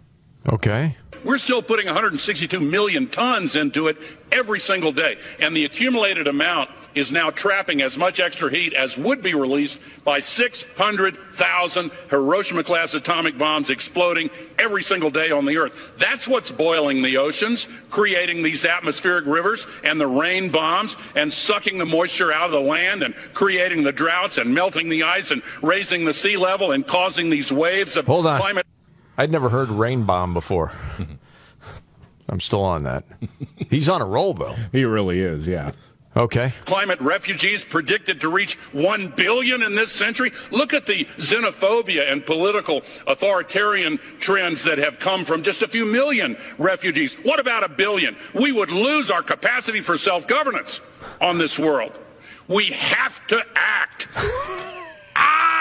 He actually, you know what? Listening to that again, he actually sounds like John Goodman's character in The Big Lebowski. Over the line! Has the whole world gone crazy? That's always my favorite. Yeah. So when he's talking about refugees, I mean, one of the things that he likes to talk about is uh, refugees from like Syria pouring into Europe, and that has caused a lot of strife, obviously, because you have a clash of cultures as they get into Europe. That wasn't. That's not a climate refugee situation. There was this little group called ISIS, and then there's this dictator called uh, Assad who's been driving people out. Uh, and and and this guy is acting like we've never in human history experienced crazy weather events. I mean, I, I brought this up before, but towards the uh, end of Egypt's reign as a as a, like a, a powerhouse in the world, one of the things that helped bring them down was a drought or and famine that lasted 300 years. That's pretty tough. Was it because what what there there were too many I don't know, there were too many pharaohs riding around uh, riding around in Hummers or what? I No. I don't know, man. I mean, if I had to guess, it was the pharaohs doing other pharaohs, and the Lord got mad and said, "All right, drought, three hundred, here you go." You know, We have to act. Damn. I really want okay, uh, seriously, man. I'm trying to figure out what he's actually trying to say in that clip. Is he saying that there's going to be more refugees because people are going to be leaving countries because of climate change? Yeah. Okay, that's the hocus pocus bullcrap that Kamala was trying to say, along with, you know, root causes. And part of it's the climate. How? No one ever explains that. I the as the theory goes, because if you have shortages of resources in certain parts of the world, people try to leave en masse, which is true, but that's happened for all of human history. All of human history. But if they keep going where we're going right now, people are going to starve. There's not going to be enough food. Well, I mean, yeah. I, I what part of apocalyptic death cult don't you understand? That's what I'm saying. What you're trying to do to farmers in the Netherlands, Sri Lanka. The whole world gone crazy! Thank you. wow, he is losing his mind there. John Goodman is Al Gore in an Inconvenient Truth Part Two. Just- the main character in that movie, ha- or the uh, side character, I mean, has to be a guy named Donnie who disagrees with the climate science. I would love that. Shut the freak up, Donnie. Yes. We got rules here. All right. So CNN is now reporting on Joe Biden's corruption. This is a moment, David. Isn't it really, man? And and you know this this whole documents thing as we've been remarking for the last year and a half or so, or year and a half, week and a half. Hello, I buy Seems like a year and a half. Yeah. Um, ha- Well, we should have been acting a while ago. Yeah. You know that. W- It, it feels a little different, doesn't it? Because it does seem to be snowballing a little bit more. And I am actually floored that CNN did a report on something that was dismissed as Russian disinformation or right wing propaganda like two weeks ago. Okay, roll it. Despite his denials, a CNN review of the laptop data as well as other public material shows that Joe Biden did interact with some of his son's associates while serving as vice president. Oh, man. Oh, You okay, Scott? Are you going to explode? yeah. Oh, the light bulb went off. What do you know? Wow. No apology. Of course not. For the wrong reporting all this time. Okay. All right, go ahead. though it's unclear exactly what was discussed. One example, the Republicans cite Miguel Aleman Magnani, a Mexican businessman and son of the former president who Hunter was trying to woo. In 2014, Aleman Magnani and his dad were photographed at the White House with then Vice President Biden. In a later email, Whoa. Hunter Biden reminds Aleman Magnani of the favors he's done for him. We have been talking about business deals and partnerships for seven years. I have brought every single person you have ever asked me to bring to the oh. effing White House and the Vice President's house and the inauguration. Gosh dang. Okay. Um, after hearing that clip, David, I think we're all more convinced than ever. The walls are closing in on Joe Biden. Yeah. That's not a good sign for him. How long it's going to take, I don't know. Wow. He's going to announce next month that he's not going to run for reelection. Is that all they want out of this? The Democrats, like, uh, got to send the message. No. We don't want you running in 2024. it's unwinnable, but this is deeper than that, man. It just it has felt like that over the last couple of months, especially after the midterms, where there's just been a little drip here, a little drip there. Here's some stuff that doesn't look great for Biden. Um, I mean, it just it really, man, it does feel like there's a, at the very least a strong message that says we've got the goods on you, Joe. We made you president. Okay, you're getting too big for your britches now. Time to come to heel and say you're not running for reelection. I guarantee you, if he says I'm not running for reelection, nothing's going to happen. Nothing That's else right. happens. Nothing. Right. Nothing. Well, and I don't know how much of this is fear from the House Republicans with one investigation after another, and all this Hunter Biden stuff is going to come out. So the likes of CNN and the White House are like, we might as well get it out there now. Be proactive this time. And just know this guy's not going to help us anymore anyway, talking about Joe. Wow. That's fascinating. Meanwhile, thi- this, I mean, golly, I say it all the time. To say this is crazy, got to come up with some other words. What's going on in D.C. with carjackings? What the city council there is talking about is insanity. Oh yeah, what they've actually done now. Yes. Uh, the Washington D.C. City Council is moving to help criminals commit more crimes with this massive overhaul to the city's criminal code. Even the mayor, not exactly a right-wing conservative, uh, Muriel Bowser is against this. She vetoed it, but the council yesterday overrode that veto. veto. So the new criminal code would take away most mandatory minimum sentences, reduce mandatory maximum penalties, and allow jury trials for misdemeanors. Also, convicted murderers and rapists could get out of prison earlier than they currently can. Jury trials for misdemeanors. Yes. This court system is going to be a nightmare. Yeah, and it, it lessens the penalties for violent crimes like carjackings. Now, this bill goes to Congress. It has 60 days to approve or reject it. Because of the unique relationship of what D.C. is. You're talking about, if I'm to understand this, a carjacking is like a misdemeanor? I don't think it's a misdemeanor, but, well, it uh, presumably could be. It's about how long you actually wind up going to prison. Yeah, if you urinate in an alley and get a ticket, Yeah. you can have a jury trial. And it is, to your point, David, Muriel Bowser, far left. Very much so. Wrote, the council has gone far beyond the modernization of our criminal laws to include controversial policy proposals best addressed in standalone bills where the public can review them and offer their thoughts. You know, I hear from DC residents daily who are most concerned about being attacked in their home, car, or our streets.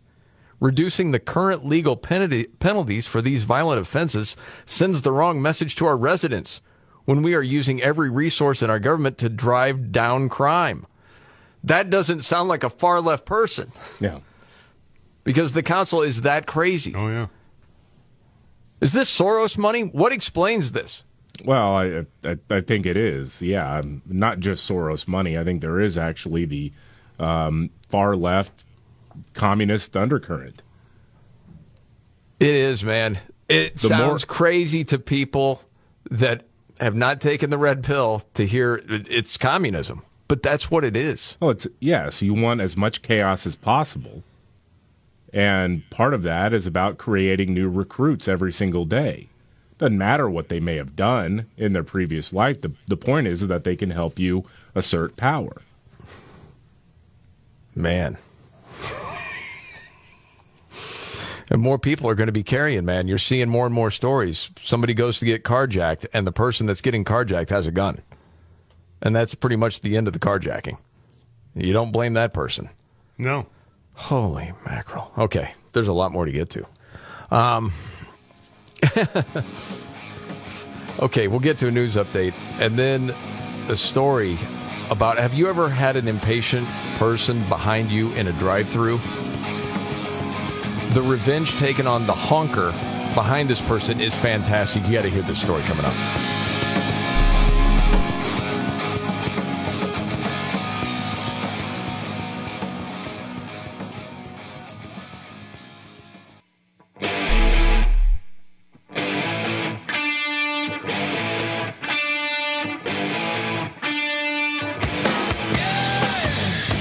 Yeah. The Markley Van Camp and Robbins Show. Jamie Markley, David Van Camp, Scott Robbins. We have to act. Oh, that was Al Gore from the World Economic Forum. Goodness. He was all wound up, wasn't he? He Talking about carbon emissions. Yeah. that was a lot of nonsense what he was spewing out. And it reminds me of a story I just saw, Daily Wire. There is one state that is introducing a resolution to ban car sales, electric car sales. Oh. So this is funny, man. So the joint resolution argues that the oil and gas industry in Wyoming that has created countless jobs and says is internal combustion vehicles have enabled the state's industries and businesses to engage in commerce and transport goods and resources more efficiently throughout the country since their invention and how much it would hurt their state if you go all electric because you got to plug in the electric cars somewhere. Plus, you got to mine for all the batteries for all these electric cars. And so then you get to uh, one of the people who is talking about this, State Senator Ed Cooper, said in an interview with The Hill that the proposal was intended to start a nationwide conversation about the absurdity of phasing out gas powered cars and clarified that he actually doesn't support an actual ban on electric alternatives. He said, quote, I think the thought of an electric vehicle ban is truly completely ludicrous, but it's no more ludicrous than a ban on gasoline powered vehicles. To his point. Because the whole conversation, as far as in the end, you know, what is going to be better? And it was interesting to me that even when some people started talking about hybrids, that a lot of the electric car proponents were like, no, no, no, you can't do the hybrid. It's got to be all electric. Why? Well, because somebody's got a stake in electric cars. That's right. Dumped a lot of money into it. Did Yeah. you see the price of the new Corvette, electric Corvette, by the way? I did because I thought about Biden. like, is this Did guy going to see want the price of that thing, though? 104,000 what I saw. yes. Uh, $104,000. Yes. Good God. Said it's going to be the fastest Corvette yet. Wow. It looks pretty cool. $104,000. Yes. Are you saving up? Or are you What's the st- are you insurance a month on that thing? are you still just a Camaro guy? No, I'm a. Do you still want the Camaro? Uh, Do you want it or not? sure, I'll take one. Yeah. Well, you thought about buying one for a while. I did. I thought about buying another one, but I think I'm past that now. well, at the time you thought you were too old. And we had a lot of people saying, Scott, just get it. I know. I Age is only a number. No. Come on. No. Okay. Oh, I told you I would uh, share this story, and sometimes you don't know if these are true or not. They just make their way online. I want it to be true. Woman shares this story that she was in a long line at McDonald's, and there was a young lady behind her honking because she thought this lady was taking too long to order. She's like, "Move it along, let's go. I'm in a hurry." And so she decided, well, I'll just pay for both their orders. You know, you whole the whole pay it forward thing. Yeah. Uh, pay for her order too. Okay. So when the lady behind her finds out, she waves and mouths a thank you, like sorry, thank you. So the woman pulls up then to get, you know, the food, gets both the receipts, but then takes all the food. So that makes the lady that ordered go around to wait in line again. Do you like that? I do like that. But then after the story goes viral, the lady said, "Oh, it was just a story. Um, I actually didn't do that. I just I, I thought I'd give people a laugh." But it's one of those where I want to believe it was true.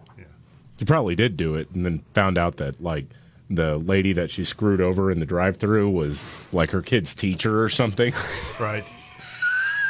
like I don't I don't want this getting out. I didn't do that.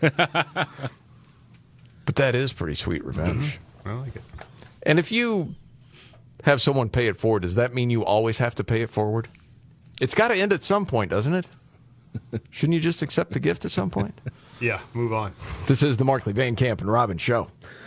Okay, David, biggest story of the day. Uh, there are a few things that are popping, but uh, we're still awaiting to hear what the story is today about the uh, misplaced classified documents on the part of Joe Biden. Yeah, because it's been changing every single day. So we'll we'll see what happens there. And again, at least for me, when people say, "Oh, "Okay, documents," well, Trump had the documents. Well, what what's in the documents? So what you want to know, and it's it's also interesting. The Secretary of State, Blinken, yeah, he was overseeing the UPenn documents. He was surprised they were even there. Mm-hmm. Okay, what's really going on? We got a news update and the Scott Robbins trifecta coming up right here.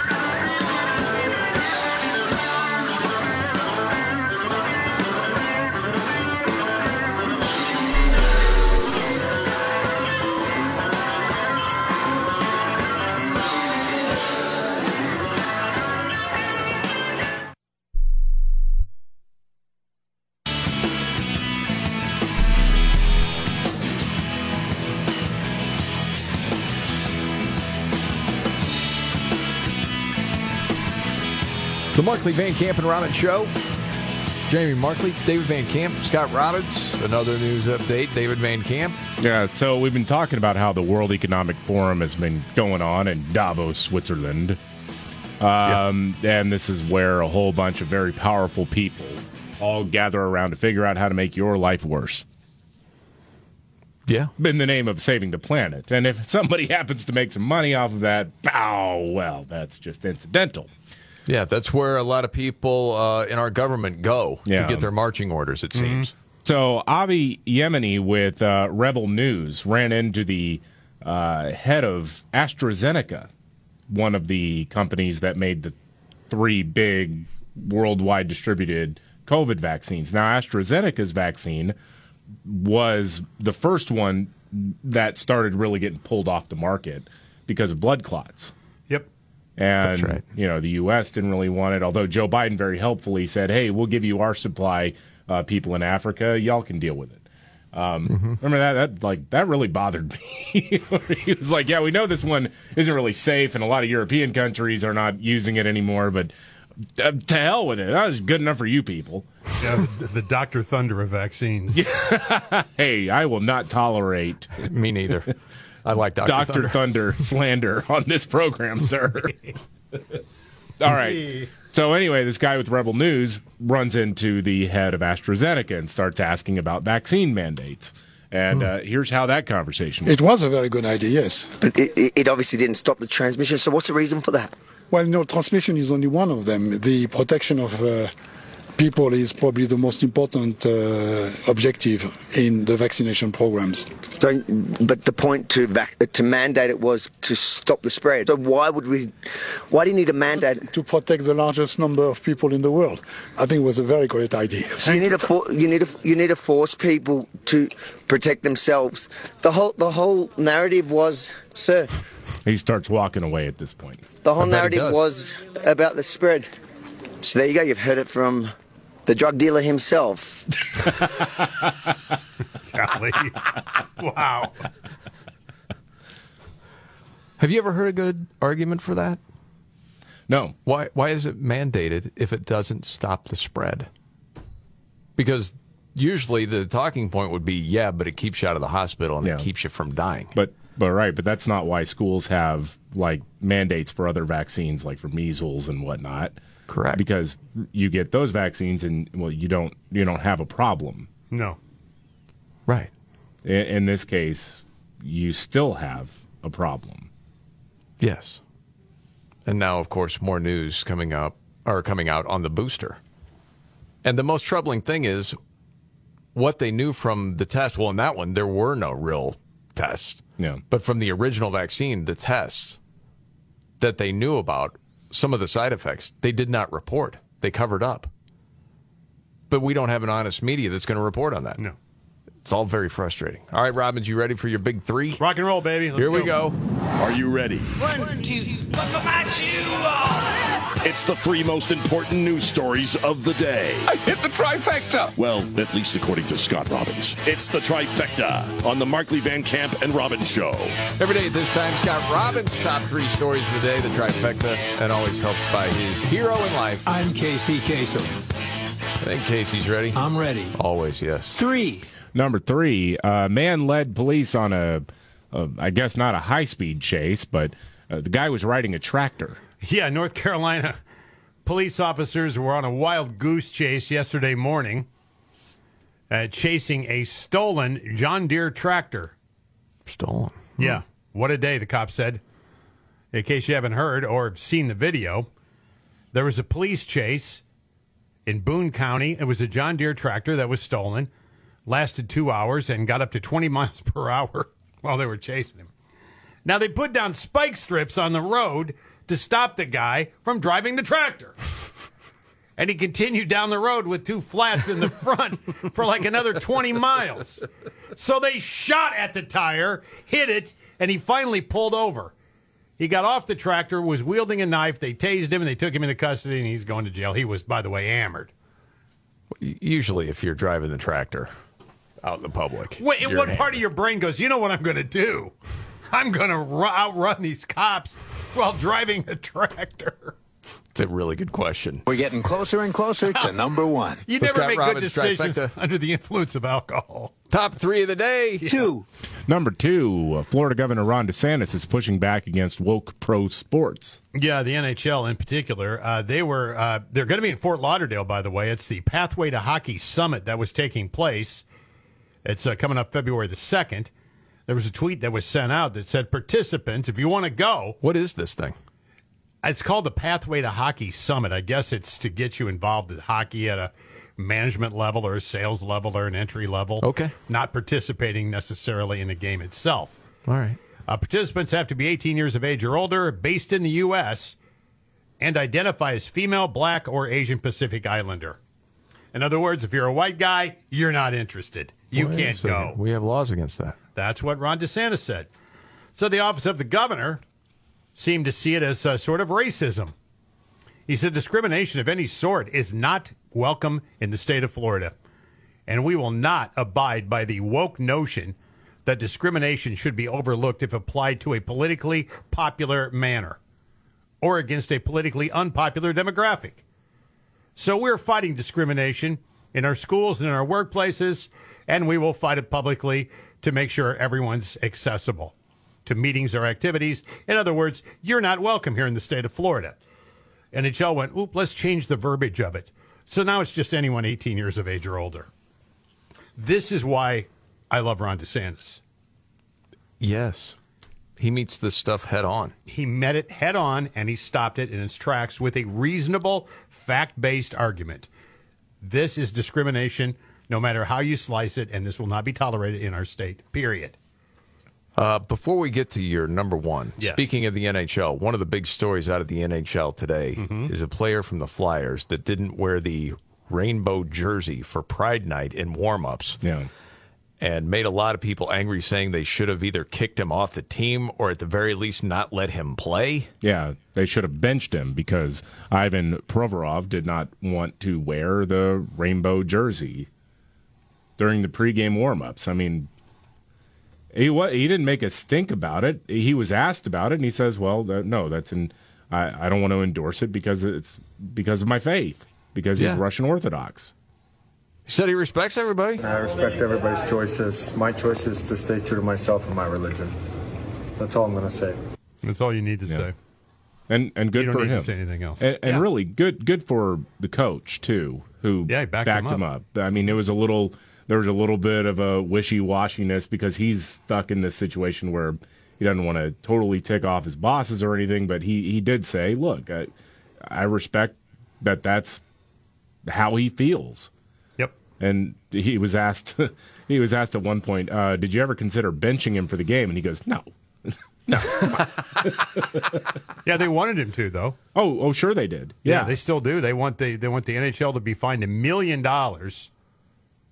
Do you think the NHL will cave at all? Because they're really trying to go woke this year. I think they probably will. Wow. If they're cutting a check for a million dollars, I'm I'm I'm just asking the question because, and to put you on the spot, David. Sorry, you're probably the biggest hockey fan of the three of us. Mm-hmm. Do you understand what the NHL is trying to do with the marketing of being woke? No, um, other than I wonder what kind of investment plans that the league or different teams might have uh, where they may be involved in the ESG kind of stuff and need to get some sort of social credit points. Because look, it, it's not. This is not appealing to most people. It's not. It's not that a bunch of people are just raging homophobes or anything like that. Not at all. But it's like, you know, a lot of us were cool with with that being more with being gay being more accepted in society, but when it is just shoved down your throat like that, people just yes, start and you saying, have "Leave me all the alone." trans activism going on. yeah, infiltrating schools. You're like, whoa, stop. Well, you—that's hateful that you won't wear the jersey. What? That's insane. reminds me of the Seinfeld episode where they made Kramer. They wanted to make Yeah. him wear the pink ribbon, and he wouldn't do it. so I'm not wearing a ribbon. I'm not going to do it. Yeah. They All beat right. him up. Now, on with the countdown. Thank you, Casey. The Scott Robbins trifecta. His top three of the day up to number one. Uh, number one, Republican Congressman George Santos, the dude who lied about all of his resume. I mean, honestly, it's guy. kind of funny. A lot of it is. He's a bad guy, though. I mean, yeah. Well, you say there there is the latest thing that dropped, and you don't think he'll recover from this. I don't think he can. Uh, this one involves a guy by the name of Richard Osthoff. This guy's a disabled vet living on the street in New Jersey with his service dog, Sapphire. Now, the dog had been given to him by a veterans charity in 2016. This guy discovered that Sapphire had a tumor, which would cost $3,000 to remove. Osthoff didn't have the money, mm-hmm. but he was given a tip hey, there's a charity that can help you. The charity was run by a guy named Anthony DeVolder. His charity was called Friends of Pets United. Anthony DeVolder was actually George Santos, using another name. I can't, you can't make this up. After Santos set up a GoFundMe page in early May 2016, he became all of a sudden impossible to contact, said the homeless guy. I only talked to him a couple of times on the phone. I'm guessing that over most of the donations were people that he knew and was connected to. We had a lot. We made the goal and then some. And that's when things changed. Santos told Osthoff that he would need to take his dog to a veterinarian in Queens that he personally knew. He did it, so he arrives with a dog. They said, Well, we can't operate on this dog. We can't do that here. So Osthoff uh, urged Santos to let him take the dog to another vet. He said, My dog's going to die. Santos said, Hey, remember, it's our credibility here at GoFundMe. We're audited every 5013C is, and we have the highest standards of integrity. The guy had to panhandle for money to put the dog down. Oh man. Santos took the money and disappeared under the name Anthony DeVolder. Wow. I'm telling you, mess around with animals, man. You mess around with animals, that that will wreck your career every single time. You're toast, buddy. Bye. Yeah, it's it's And there you have it. It's it's one thing when you're you know lying about being a star volleyball player in college, right. which is something he did. Yeah, And he did yeah, lie then- about that too. Yeah, Yeah. but you can't take money for a homeless guy, a veteran. No. Who was given a dog? The dog's dying, Casey. Well, I'm sorry, man. I was not. You were rolling. I was not going to get in the way of your narrative. No, and but you- bring up Tony Fauci. Uh, right, but exactly. yes. Yeah. I got to talk about a f***ing dog dying. Yep, That's it happened again. Poor guy. I know. Anthony DeVolder. Man, oh man. All right. We got another news update to get to. A lot going on today. He was a little dog named Snuggles. I know. I remember. I remember. and Nimrod's in the news coming up right here.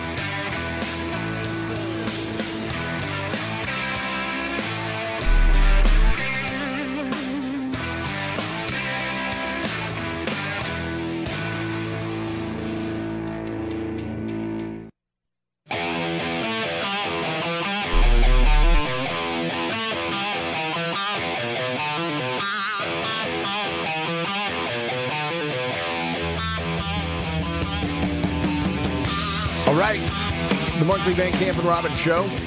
Jamie Markley, David Van Camp, Scott Robbins. Still waiting to see if Karine Jean Pierre is going to go out and answer more questions about the Biden classified documents. She said yesterday we'd see you tomorrow because she was ready to leave. Oh, yeah. Questions kept coming, but she had to bail on that whole thing. Six times that turned out to be false. Are you sorry about that? I'll see you tomorrow. Come talk to me. Hmm. Okay. That's it. Because she's tired of that. It six times you told us, and then you were wrong. In that moment when she gets all, you know, huffy and all that stuff and like slams her binder shut and then just she reminds me of one of those substitute teachers who comes into a classroom and doesn't realize what the role of a substitute teacher is and like actually tries to deliver tough lesson plans and things like that. Yeah. Mm-hmm. After the third, the paper airplane hits her in the back of the head. Yeah. Yeah. Okay, man. Now I'm going to go down a rabbit hole real quick. Uh, it always depended on the sub. Did you ever get a sub that was like an ex cop or ex military? Because it was no freaking nonsense, man. Oh yeah, no, I I mean the person who is a substitute Yes. teacher who comes in and thinks they're going to be this like inspirational teacher, and they're, they're not going to, you know, they think we're going to upend how you've Yes. learned about everything. I have not thought about this, and I probably 40 years. but it would be always, you would take as much advantage of the sub as you could get away with. Yeah. But the ex military dude we had one time, it was like, man, everybody was scared to death. Every we, we behaved better that day than we did in the entire year. No laughter. it was focused, though, I'll tell you that. One of my favorite stories. My my grandpa grew up in rural America and uh, went to one of those like one room schoolhouses, you know, back in the day when he was growing up. And one of the teachers, I have no idea if he was telling the truth, but I want to believe that this, this was true. Okay. Teacher walks in first day of school, reaches in his pocket, pulls out a revolver, puts it on the desk. All right, let's start learning. You're not horsing around in that class, dude. See, people might say, well, that's crazy. But think about when we tell our kids or younger people at times, yeah, the teacher had a fraternity paddle and used it Oh on yeah. people. Oh yeah. I got it. I mean, I'm not lying. Yeah. Gunnery Sergeant Hartman was my science teacher. All right, let's get the Nimrods. Roll it out. When the going gets tough, Damn it, this is too hard. the dumb get dumber. All right, Ian. It's Nimrods in the News on the Markley, Van Camp, and Robbins Show. I love the poorly educated. All right. Nimrod's in the news. Before we go to Michigan, a small police department. There is an accused officer there, Officer Ice, stealing another cop, Officer Barwig's lunch. Really? Officer By the way- Ice? yeah, Officer Ice, which happens to be a police dog, by the way. Oh, gotcha. okay. Yeah. It was sort of playful. Stealing is not only a crime, but it is morally wrong, too. As a police officer, you're required to take an oath. including a promise to protect persons' property. Said uh, Officer Barwood was out of the break room, leaving his half-eaten lunch on the table. When he returned, it was gone. Officer Ice licking his chops. Guilty. Mm-hmm. You had that. And then, did you see the video of this angry husband, the 62 year old dude, Ronald Dunn, ramming his own house with a car? And apparently that wasn't enough. So then he went and got a dump truck and rammed his own house and then oh. a bunch of cars in the street. This is in LA. Gosh. The dude's mental, man. But it took the cops a half hour to get there. They said, well, first we thought it was just an accident. We didn't know he was, you know, it was a domestic thing. Was it and that's Kanye? Nimrod's in the news.